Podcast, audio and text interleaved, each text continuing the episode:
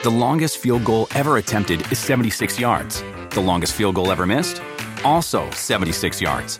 Why bring this up? Because knowing your limits matters, both when you're kicking a field goal and when you gamble. Betting more than you're comfortable with is like trying a 70 yard field goal, it probably won't go well. So set a limit when you gamble and stick to it. Want more helpful tips like this? Go to keepitfunohio.com for games, quizzes, and lots of ways to keep your gambling from getting out of hand.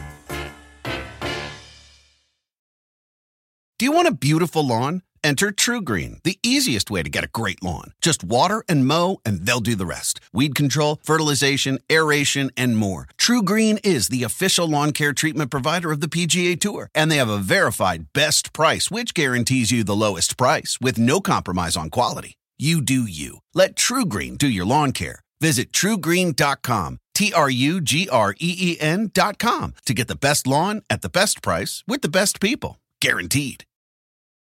I mean, I- I'm passionate about proving people wrong.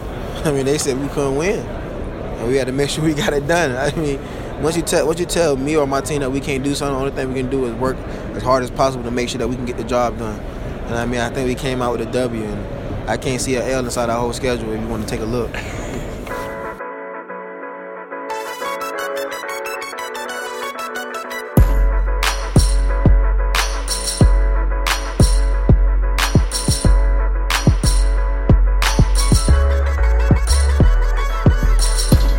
Hello, friends, and welcome back to another episode of the Rotoworld Football Podcast, the most important podcast in the universe. At the top, you heard an interview I had with Shaquem Griffin back at the Senior Bowl in Mobile, Alabama in January. Uh, that question started with me asking him because I watched his game, his bowl game against Auburn, and he was on the field for all 90 snaps. I talked about in yesterday's podcast.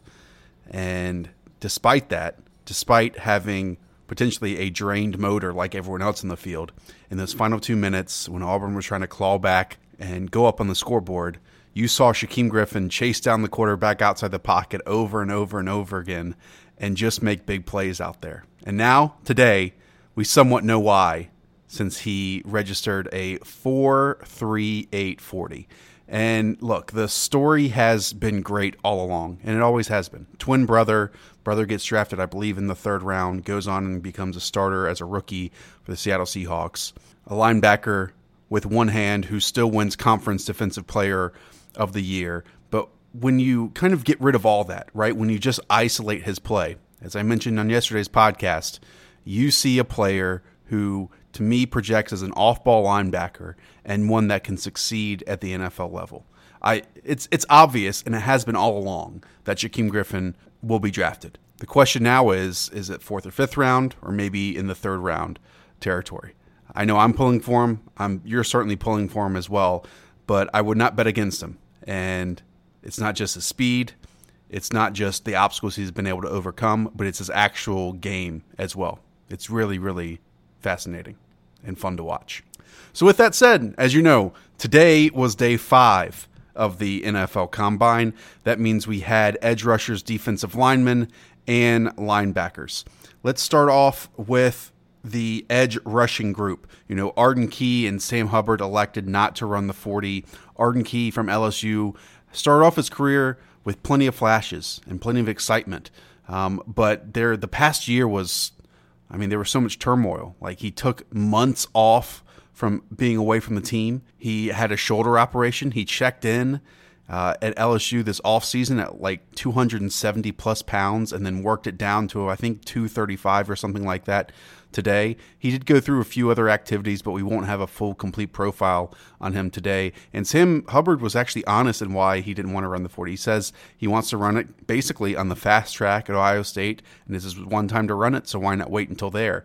But speaking of Sam Hubbard, he was one of the three edge rushers today that went through the three cone to achieve top tier status dating back to 2006. And if you remember the first episode this week, my combine preview, the hit rate of three cone combine times that clear six, eight, nine seconds or better um, has a has a high hit rate, 14 of 19, if I'm being honest. And those three names were Sam Hubbard, Harold Landry out of Boston College, and Kylie Fitts out of Utah. Hubbard almost certainly now goes in the first round. Almost certainly is going to be a top 25 pick. Moving on to Harold Landry, who, when he was totally healthy, fully healthy in 2016 and even 2015, really broke out. I believe it was one night game, if I remember correctly, like a Thursday.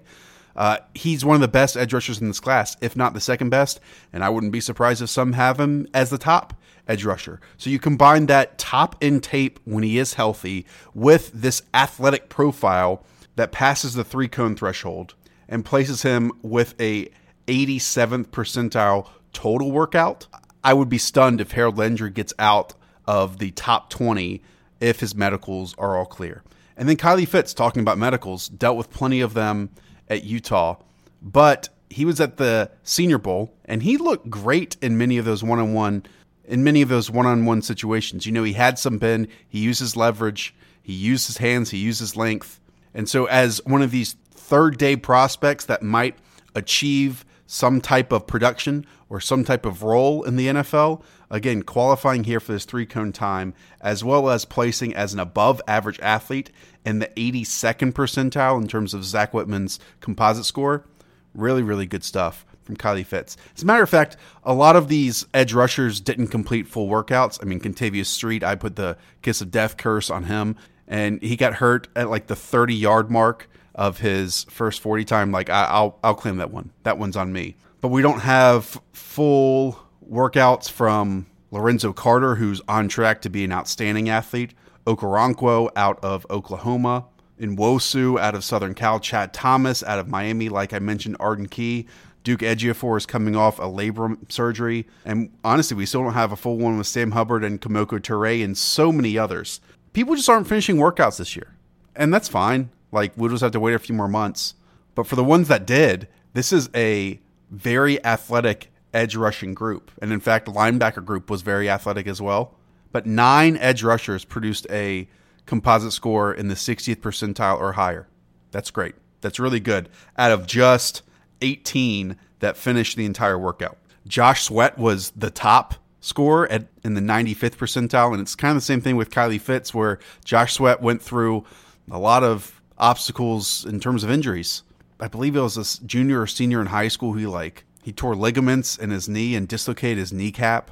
Didn't always come together at FSU, but if we're talking about an athletic ceiling, this shows that he has one. And I need to mention Marcus Davenport and Bradley Chubb.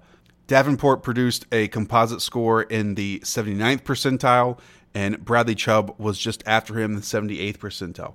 Both very, very, very good. Now, they didn't qualify qualify for the three cone time. That's perfectly fine. They might not be force players in Justis Mosqueda's formula. That's fine as well.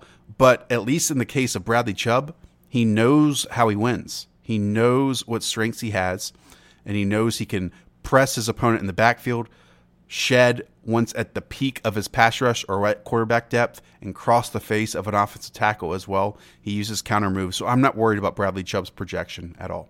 Tulane's Ade Aruna is is fascinating because his jumps were incredible in terms of vertical and broad jumps. He had a very good 40 time as well. In fact, his composite score posted him in the 85th percentile. But his disparity between how good his jumps were and how poor his his agility scores were, I don't think I've ever seen as much of a drastic difference. Like jumps in the 90th percentile and then three cone and 20 yard short shuttle in like the 10 or 9th or 8th percentile, something like that. Crazy, crazy stuff. But it, it, it shows you where prospects can succeed and where they might fail. Let's move on to the defensive tackles. Vita Vea pulled up, I think, after his first or second 40, so we don't have a full composite score on him. Taven Bryan out of Florida uh, showed plenty of movement and plenty of agility. You can tell why he's extremely explosive off the snap, somewhat like Dominique Easley, but has a difficult time knowing what to do after that a little bit. He screams the Atlanta Falcons and Dan Quinn to me in terms of explosion and wanting to get a jump off the snap, right? Like Takk McKinley, Vic Beasley, Grady Jarrett, guys like that in recent memory where they will work with athletes and go from there. So Taven Bryan, and it fills a need for the Falcons, to be perfectly honest. Taven Bryan only checked in at 291 pounds, but interior disruption is king. I'll say that again. Interior disruption is king. And so if Taven Bryan, like people talk about 3 4 4 3 and how he might not fit everything. Look, if a team's a nickel if they're a, a one gap team, like the goal is to get upfield and disrupt, especially in in passing situations. And Taven Bryan's going to offer that no matter what team he goes to. Among other top composite scorers at defensive tackle, James Looney out of Cal, who I was at the Shrine game and watched him, and I thought he was just a snap jumper in many ways, but there were times when he was the only one that was getting disruption. Everyone else was still stuck at the line of scrimmage. Turns out at 287 pounds, he still posted a 93rd percentile composite score. Taven Bryan, by the way, was 96th. Um, Foley Fatukasi out of UConn, another Shrine guy, which is interesting, 69th percentile. Nathan Shepard, as you guys know, one of my favorite prospects in this class uh, in the 64th percentile. Um, and Harrison Phillips is an interesting one, right? 62nd percentile, so it's it's it's average basically is, is what we can chalk that up to at 307 pounds. And a lot of people like him, right? A lot of people love that he has an area where he dominates, which is against the run because of his wrestling background. Possibly a two gapper, can also be in, in, in single gaps as well. But I question and I just have types. I question if he can get upfield, disrupt, and offer pass rushing situations on first, second, and third down, or see the type kind of like Danny Shelton and some others that you might need to take off the field? Uh, Tim Settle had an awful workout despite losing about 20 pounds. But look, maybe that just fits his game. Like he has a motor when he can chase down plays from the backside and all these highlights, but he tests in the second percentile, so just something to keep in mind. And I'm going to do the same thing with Deadrin Senat. You know, someone I love out of USF, another another Shrine game defensive tackle, tested in just the 12th percentile. But this happens every single year. And as much as I talk about these athletic profiles, there are times when I really like a prospect and he doesn't test well. Jamison Crowder was an example. Uh, Devonta Freeman was an example. And I still stick by them because I'm comfortable with my on field evaluation. Absolutely. And as Rumford Johnny termed it, it's kind of a leap of faith that you trust your eyes and not nec- and, and think that he can kind of overcome these possible deficiencies. And I'm going to do that with Deadrin Senat. He's he's just 100% muscle, an interesting interior one technique who does offer some upfield disruption. Now, I'm not going to say he's going to get nine sacks in a season ever, but I think he can open it up, cause some friction and reactions and attention on up the middle, and then allow the players around him to to make plays. And I don't think you have to take him off the field necessarily. So as a rotation early on, Deadrin Senat is absolutely one to watch. And let's close it out with linebackers. Leighton Vander Esch out of Boise State was the top linebacker scorer, something in like the 97th percentile. I mean, gosh, he's like 6'4, 246 pounds that's similar size to Tremaine Edmunds, who is being consistently mocked in the top 10, top 12. So, if we're trying to put ourselves in a general manager's point of view, a decision maker's point of view, if they are drafting outside the top 15, but they want an Edmunds type as kind of this rare big body off ball linebacker, maybe then they shift over and they strengthen and, and they push the evaluation up a little bit of Leighton Vander Esch. Um, he's gained about 15 pounds, I think, in the past year, or something like that. Someone to watch as this process moves along. Matthew Thomas out of Florida State, another Shrine Game prospect. Thank you so much for sending me there, Rotoworld. I got a, a, little leg up on some of these names. Um, I'm not going to say he reminded me of Telvin Smith coming out of FSU, even though he's also out of FSU, but um, he certainly is the type that is this leaner frame that is just a run and chase linebacker tested in the 95th percentile. I have never watched a single snap of Oren Burks out of Vanderbilt, 6'3, 233, but also tested in the 94th percentile. Um, so I definitely, definitely, definitely need to watch him. Fred Warner's an interesting one out of BYU. I thought he looked fluid and comfortable in space when watching him. Dorian O'Daniel is the same thing out of Clemson at the 64th percentile. But we all know that Shaq Griffin, Shaquem Griffin, I opened the show, so we'll close it this way. 438 is 40. He did nothing else, so hopefully we get the full tests later on at UCF's Pro Day. But again, move him off the ball, maybe blitz him every once in a while. I think as a run and chase linebacker, he's a very, very interesting prospect. I know this was very much a a focused in terms of composite scores, athletic testing. So thank you all so much. This one went a little bit long. Um, hopefully, you're enjoying these. Tomorrow will be the last one. Again, this is day five. Tomorrow is day six with the corners and safeties. Remember, they split the groups between corners and safeties for the first time this year. There are also 10 more defensive backs invited this year compared to previous years, as well as if you combine all the all star corners in terms of uh, the NFLPA, the Shrine, and the Senior Bowl this group looks to be much longer than previous years as well. So I'm not saying like, you know, if you don't have 32 inch arms, you can't be a corner in the NFL, but certain teams see that 32 inch marker and so, some certainly use as a threshold, but some see it and they're like, oh, if you're over this, that means you offer something extra special because it's on the player card. Anyways, enjoy watching the corners and safeties. And I'll talk to y'all tomorrow. Subscribe, subscribe, subscribe, and tell a friend. Talk to y'all soon. See ya. The longest field goal ever attempted is 76 yards. The longest field goal ever missed? Also 76 yards. Why bring this up?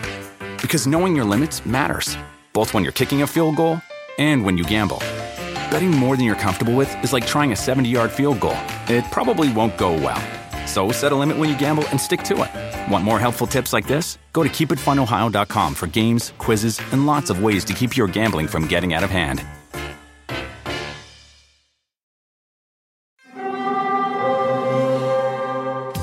Hear that? It's the call of the Crave. And when the Crave calls, you know what to do. Try the $5 Bacon Bundle, because the only thing better than a White Castle slider is a White Castle slider topped with crispy hickory smoked bacon. So pick any two of either the Bacon Cheese Slider, 1921 Bacon Cheese Slider, or Chicken Bacon Ranch Slider. And also get a small fry for just $5 with the $5 Bacon Bundle. White Castle. Follow your crave.